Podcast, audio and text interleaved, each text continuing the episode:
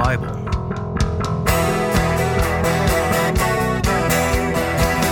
A deeper dive into the books of the Bible.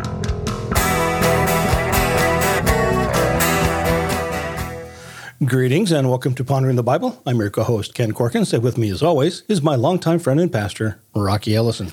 Hello. This is season four, episode eight, and as always, we pray that we're sponsored by the Holy Spirit. Amen. So last week, I sat down and re-recorded the outro because a couple of weeks ago we announced we had changed. We from- are, yeah, we are Ponder GMC now, Ponder Global Methodist Church. and the outro still had our old URL, the UMC address. Like, oh, I better fix that. Not that I'm sure many people actually listen to the outro because, oh, the show's over. Let's go on to the next episode or whatever. But That's all, folks. There's nothing like changing denominations to make you realize how many thousands of places you have put out your information, your name, your website, your phone, and, and all that stuff. it's ingrained. yeah. All right. So last week we finished the book of Philemon. Yes. Philemon, Yes. however you want to pronounce it. We talked about that. Yep. And we're about to enter into Advent season, but there's something in between, and that's this week. What are we going to cover this week? In the liturgical calendar from the liturgical churches, uh, the last Sunday before Advent is Christ the King Sunday, where we acknowledge the lordship of Jesus Christ. Uh, and the reason it's placed there is because in the liturgical church, the four Sundays of Advent, the four Sundays before Christmas, are supposed to focus on the second coming of Christ, not on the birth of baby Jesus. Uh, if you look through the lectionary readings, they all are uh, concerning the return of Christ at the end of the age. And so, uh, that's why this Sunday we acknowledge that Jesus is Lord. And then if we were to follow that calendar, then we'd spend four weeks waiting for him to come back. Now, in our church, we've always been rebellious and we use those four Sundays to prepare for Christmas. but uh, I think that's kind of what most people expect. yeah. Um, I can understand the thinking, but I also understand tradition. So it's kind of a, a toss up. All the people in our church want to hear Christmas carols. They want to get ready for Christmas. They want that good news on the horizon. The, the birth of your Savior has come. So that's what we do. Interesting. So now that it's now that we're doing this, what book, chapter, and verses are we going to read? Well, you know, I, I had my choice of of thousands of readings that deal with Christ the King. Jesus is Lord. Um, but last week, like you said, we did Philemon. And it was written at the exact same time as the book of Colossians. So I chose to take our reading from Colossians tonight. So we'll be in Colossians chapter 1, verses 15 through 20. What translation are you reading from tonight? NLT, all of the translations are going to be very, very similar. I agree because I actually looked. I did. A, I brought up a parallel Bible and said, "Ah, they all say the same And thing." all the same. Christ is the visible image of the invisible God. He existed before anything was created and is supreme over all creation. For through him, God created everything in the heavenly realms and on earth. He made the things we can see and the things we can't see, such as thrones, kingdoms, rulers, and authorities in the unseen world. Everything was created through him and for him. He existed before anything else, and he holds all creation together. Christ is also the head of the church, which is his body. He is the beginning, supreme over all those who rise from the dead. So he is first in everything. For God, in all his fullness, was pleased to live in Christ, and through him God reconciled everything to himself. He made peace with everything in heaven and on earth by means of Christ's blood on the cross. Amen. So I can definitely see what what you found. There's very much Christ is King in Yes. this reading. It's very very strong. Yeah. no question there. So, what, if anything, is unique or special about this particular text? What's really interesting in this one is if you look at it in, in whatever Bible you read, you're going to notice that it's indented differently. It's paragraphed differently. Uh, it may be italicized as well. And it's because this is a song. This was a hymn. So now Paul wrote this letter. Right. Was he singing to the church? I will sing you the song of my people. When you say song, I think music. I understand that's not how it works. No, it, it isn't. in this case. Yeah. If you and I, uh, read and, and sang Greek, we, we would notice that all the words rhyme and that it has a, a metrical, uh, cadence. Da-dum, da-dum, da-dum, da-dum, da-dum, da-dum.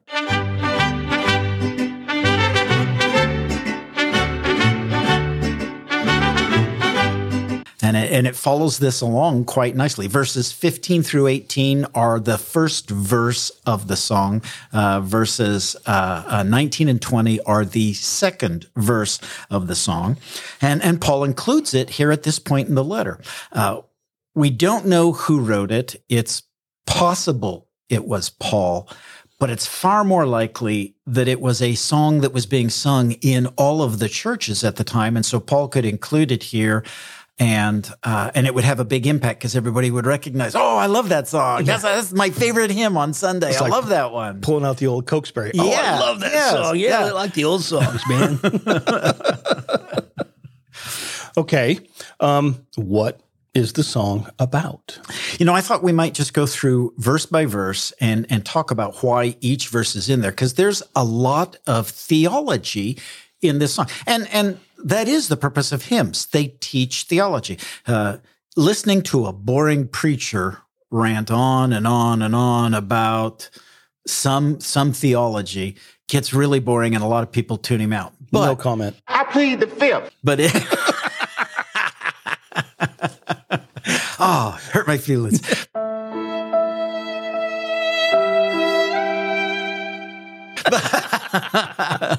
but if you put it in music, you can teach the exact same theology and people catch it and they remember it and they'll hum it and sing it to themselves later in the week. So there's a great deal of theology here. Uh, verse 15 Christ is the visible image of the invisible God. Uh, the word that he actually uses there is eikon, which is where we get the English word icon. Oh, okay. Jesus is the icon of God. It's a symbol representing something else, an icon. He is, but it's even deeper than that. If you've ever been like to a Greek Orthodox or a Russian Orthodox church, um, there will be icons, paintings hanging in the church. Uh, there'll always be an icon of Jesus somewhere.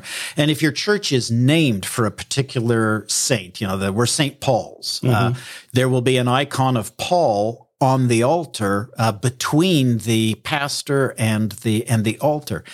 And what's interesting is no matter what church you go to anywhere in the world, that Paul will look exactly the same no matter who he was painted by. At Jesus will look exactly the same no matter who painted him. Icon artists go to school for years and years and years to learn to paint just one saint so that it exactly looks like any that saint painted by anyone else anywhere in the world. Kind of like scribes were Yeah, trained yeah. to copy one book, possibly. and to do it perfectly. So more than just saying that that Jesus is the image, this says he is the exact recognizable representation of God. You want to know what God is? Look at Jesus. You'll recognize immediately this is God when you look at Jesus. Very cool. Yeah, it's it. That's an interest. It's a, a great theology. Right. think. You want to see God, see Jesus. How do i- is God nasty and vindictive, or is he loving and forgiving? Look at Jesus. Right. Exactly. Okay. Uh, next it says, He existed before anything was created and is supreme over all creation. I have a hard time uh, wrapping my head around this. We there's a word we use. It's called pre-eternal. Jesus is pre-eternal. He has always been. No matter how far back in time you go, Jesus had already been here for an infinite amount of time. Right. It reminds me of the opening of the Gospel of John. In the beginning was the Word. And that's what brings to mind when I read this. Yes. Because John says when everything first started, Jesus was there. Um, and if you read Genesis, you Yeah. can infer that Yes. Jesus was at the creation as well. Yes. Which gives him what, like you said, pre eternal. I don't want to call it life, but he existed before time. He's always existed, much like we think of God as been around since before anything existed. And in fact, I love the way the NLT does it in John. Go ahead and read John 1 1 from the NLT because uh, they really do a, a great job of conveying John's intent here. John 1 1. In the beginning, the Word already existed. Already. So in the beginning, when creation happened, Jesus was already here. Right. So, yeah, that one brings definite images called back to me to John 1. Yeah, yeah. Okay. And I can wrap my head around he's born and he never ever dies. He goes on forever and ever. But never having been born, never having started, that just makes my head explode. Yeah, because it doesn't make sense to us time bound beings. Yeah. Right. We're definitely time bound. so verse one basic uh, of the hymn basically says, uh, Jesus is God and he has always been. That's two pretty big aspects of theology right there. Jesus is not just a man who was a really good man. He is God and he is pre-eternal. So we jump to verse 16 now. For through him, God created everything in the heavenly realms and on earth. He made the things we can see and the things we can't see, such as thrones, kingdoms, rulers, and authorities in the unseen world. Everything was created through him and for him. You know, there's a real tendency um, when we're trying to explain the Trinity to people, um, and, and and that's a really hard concept to explain. Uh, there's a tendency to go, well, God the Father is this creator; He made everything, and then Jesus the Son is the Redeemer um, uh, who who saved us from our sins, and then God the Holy Spirit is the sanctifier. He helps us be better and and live more Christ-like lives. And that diminishes the fact that Jesus is also creator. He was there at creation. John, if we'd stayed in John's gospel, John is adamant about this. Jesus was part of creation. Everything that you and I know has been created by Jesus It- because he is God and God, the one God, made everything. So Jesus is responsible for everything that has been made. And then the second part of this verse is really interesting, you know, that Jesus is therefore uh, in charge of thrones, kingdoms, rulers, authorities in the unseen world. What what Paul is or what the song says right there is Jesus is Lord over all the spirits, and that would include Satan and his devils, his demons. And angels and any other, Yeah, the whole spiritual world, the world that we can't see, yeah, but exists and is called out hundreds of times in the Bible um, that we're essentially unaware of. Yeah. But it's all around us all the time. Uh, he's in charge of all of that, or he's over it. yeah, and and and what the song has said up to this point then is there wouldn't be a devil if Jesus didn't make him. right. So um, Jesus is responsible for the devil being here, and the devil is required to submit to Jesus because Jesus is Lord. Right. And we see that in is it is it Luke that he goes out into the desert? Yes. Yeah. And so we Well, see both Matthew and Luke, Okay. chapter four I- of both of them. Yeah. I thought of Matthew first. I thought, Yep. no, it's maybe in Luke. but yeah, where the devil tempts Jesus in the desert Yeah. and he can't force Jesus to No, do anything. no. He's still uh, under the authority of Jesus. He tries to tempt him. Hey, Yeah. follow me and I'll show you everything. You know, I'll give you everything you want on earth. And Jesus turns him away and says, I have everything on earth and above earth too. So, And this was a great song in the year, you know, 60 right. AD, uh, because a lot of people feel like, man, my life is just terrible. I get up, I work as hard as I can just to get enough money to feed my family one lousy meal. And then tomorrow will look the same. And the next day will look the same. And life is hard and bitter. And I feel like I'm caught between God and the devil and I don't know who's winning. And the song says, the devil cannot win because he submits to Christ. So have hope. Absolutely uplifting. Yeah. Okay. Uh, verse 17. He existed before anything else, and he holds all creation together. And we're back to the pre-eternal. It's the same thing he was talking about in verse 15, but it's kind of like the chorus Right. of, of the song. That's what I was thinking. Yeah. Like we got verses, where's the chorus, and we Yep. need a bridge and intro, and and there's the chorus. He Right. existed before everything. okay. Then we'll jump to 18. Yeah. Christ is also the head of the church, which is his body. He's the beginning, supreme over all who rise from the dead. So he is first in everything. You know, we have really hammered this a lot lately. You have to believe in the physical resurrection of Jesus. If you're going to call yourself a Christian, you must believe in the physical resurrection of Jesus. Uh, but a lot of us then believe that Jesus rose from the dead, and we hope we will too. Yeah. And the song says, Don't hope. Jesus' resurrection is the proof you're going to be resurrected. Get, get excited about the resurrection of Jesus because that's how you know beyond any shadow of a doubt you are going to rise. Again, Jesus is the first, which means there will be others. You can't be first if there's no second. That's exactly right. Then you're only.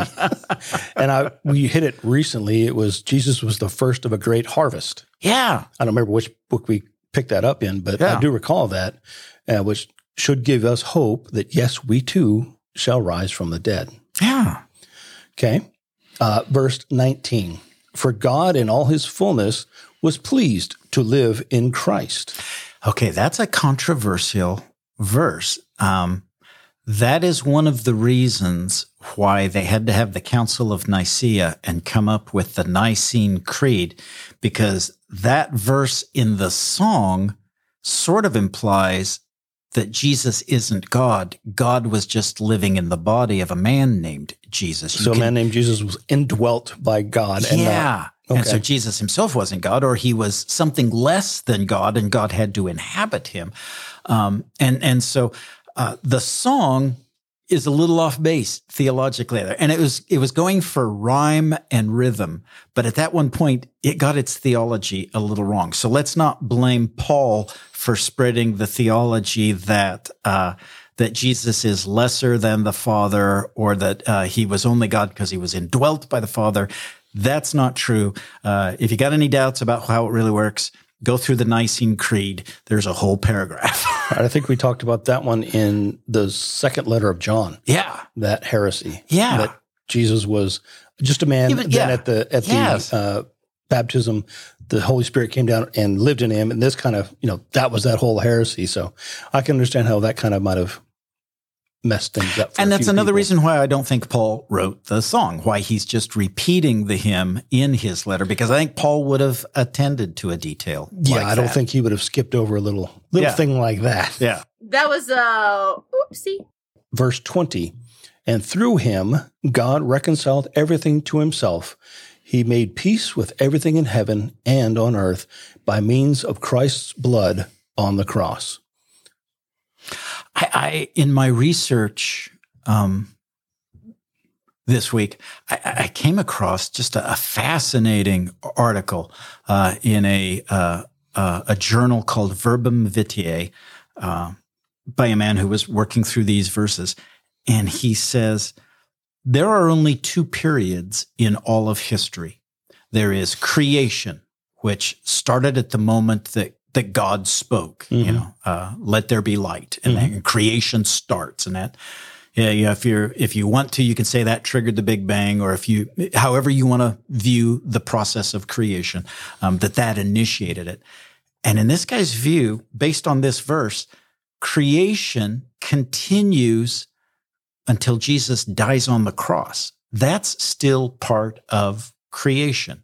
Hmm. And in his view, based on verse 20, the only other period in all of history is redemption. And that starts when Jesus dies on the cross and that continues through the resurrection of all and, and uh, all of our judgment and eventually uh, living forever gloriously in heaven. And I had never thought of that. I guess my, my opinion was that creation must have been over by the time Adam and Eve sinned. And then we just have this sort of sin period that goes until Jesus, you know, is born, and that starts the end times. In my mind, that is the trigger for the end times, uh, and that's how I'd always looked at it. But this guy made a really good case for creation goes straight to redemption, and the reason he wanted it ruled like that is because that way Jesus is absolutely Lord over every moment of history. There is no time, doesn't matter whether it's Adam and Eve's time or whether it's uh, uh, Moses's time or whether it's your and my time, Jesus is Lord. Whoa! Deep thoughts. Yeah, it You was it was way deeper than I have ever worked in that direction. Yeah. uh, and and not entirely sure I agree with him, but man, it made some some interesting thinking, and and I can see how he proceeds. So that way, you can genuinely say Jesus is Lord, always has been, always will be.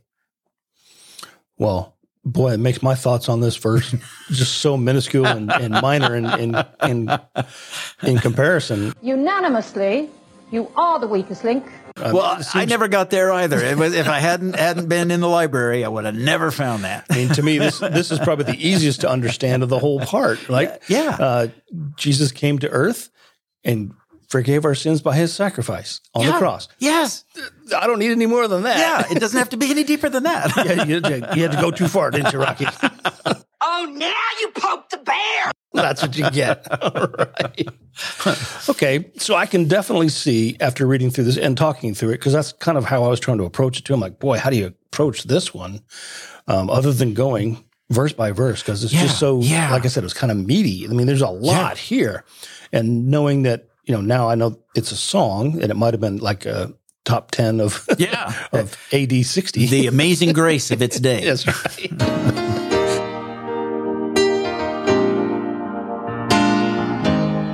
And it's you know because it's so thick of theology, Yeah. um, it makes it easier to understand and and digest. I guess is the word I'm looking for um, because it just kind of pops out of the middle of this this letter to the a church in Colossia. They're like, boom. Let's just kind of remind ourselves of what we're talking about here, right? Yeah. Yeah. So it's interesting. Other than that, what is the purpose of this song? the overall purpose there are there are two main points to the entire song. First is just to acknowledge Jesus is Lord. Uh, everybody needs to do that. Every knee will bow, every tongue will confess Jesus Christ is Lord. This song is a, a great way for those of us who are Christians to do exactly that, to confess Jesus is Lord. A- and the other sort of secondary aspect of the song is whatever is going on in your life is part of God's eternal plan and it's for your good. And when you look back on the entirety of your life and not just one particular segment, you will see God is good all the time. Amen. what else do you say to that? Yeah. Yeah, because I mean, I look back at the last couple of years for me, and they were. It was a difficult time for me during the pandemic because I got laid off and was unemployed for a very long time. I'm like, why? You know, and I think looking back at it now, where I'm three years out from being laid off, I think, oh, it, it was to humble me because I thought I was pretty damn smart, and I had to take some jobs that were. Um, not what I wanted to do. Let's put it that way. yeah. And so it humbled me, and it, I think it prepared me for where I'm at now. So it could be difficult to to think about that, but you never know. And then maybe in five years, I'll look back and say, no, that wasn't it at all.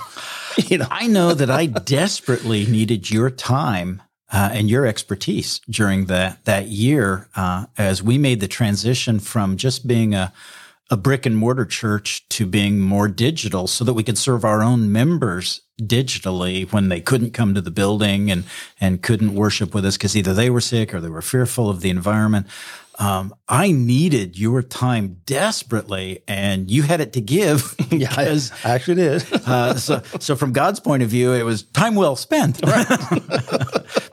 because we're talking about the uh, the majesty of Christ, right? Yeah. I looked up just what does the term majesty mean, and I looked up, you know, from dictionary.com, a favorite resource.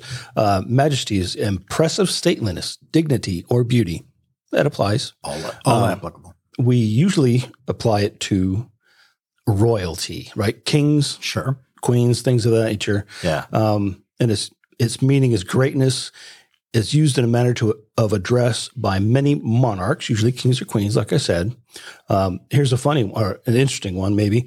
The term was uh, first assumed by Charles V, Really? who believed that following his election as Holy Roman Emperor in 1519, he deserved style greater than Highness, which the preceding kings and emperors had used. So I'm better than them. So I need a new name. I need a new better title. name. I need a better title. wow, way to go, Charles. Okay. Uh, anything else on this one? That's all I've got. Okay. Um, have you given a sermon title yet? Um, yeah, I'm calling this one um, "Is it uh, is it finished?" Um, Jesus on the cross says, "It is finished." Those are his last words on the cross, and there's a great deal of debate about what did he actually mean by that. Some people think uh, he meant that the crucifixion was over, his physical pain was done. This suffering that I've been through for the last you know 48 hours is finished. Some people believe he's speaking about his work as Messiah. Now that I'm dead, all sins are going to be paid for. The work that I can, the church will be birthed. All of these things are going to happen. So my ministry is finished. I'm done teaching.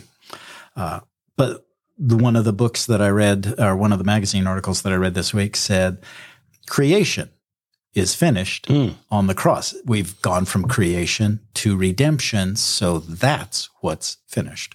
And The I age, found- it's the end of the age. Okay. yeah. So I found all of that interesting. So it's called Is It Finished?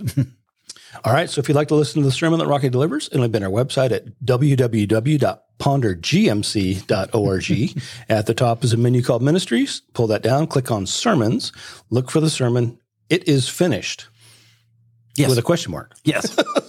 It is finished. This will have been delivered on November 20th, 20th. 2022.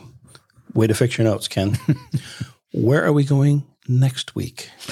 We're moving into Advent, and I've been so involved in other things, I have not picked the Advent series yet. So it'll be a surprise to me.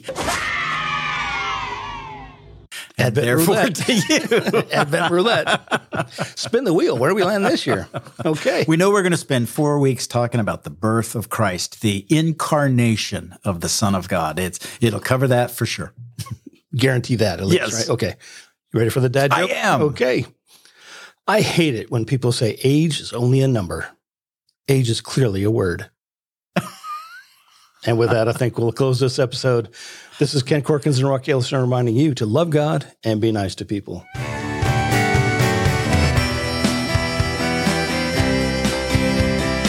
Thanks for tuning in. You can find us at www.pondergmc.org. There, you can watch our live stream services, listen to replays of Rocky's sermons, and find other interesting information about us. This has been Pondering the Bible.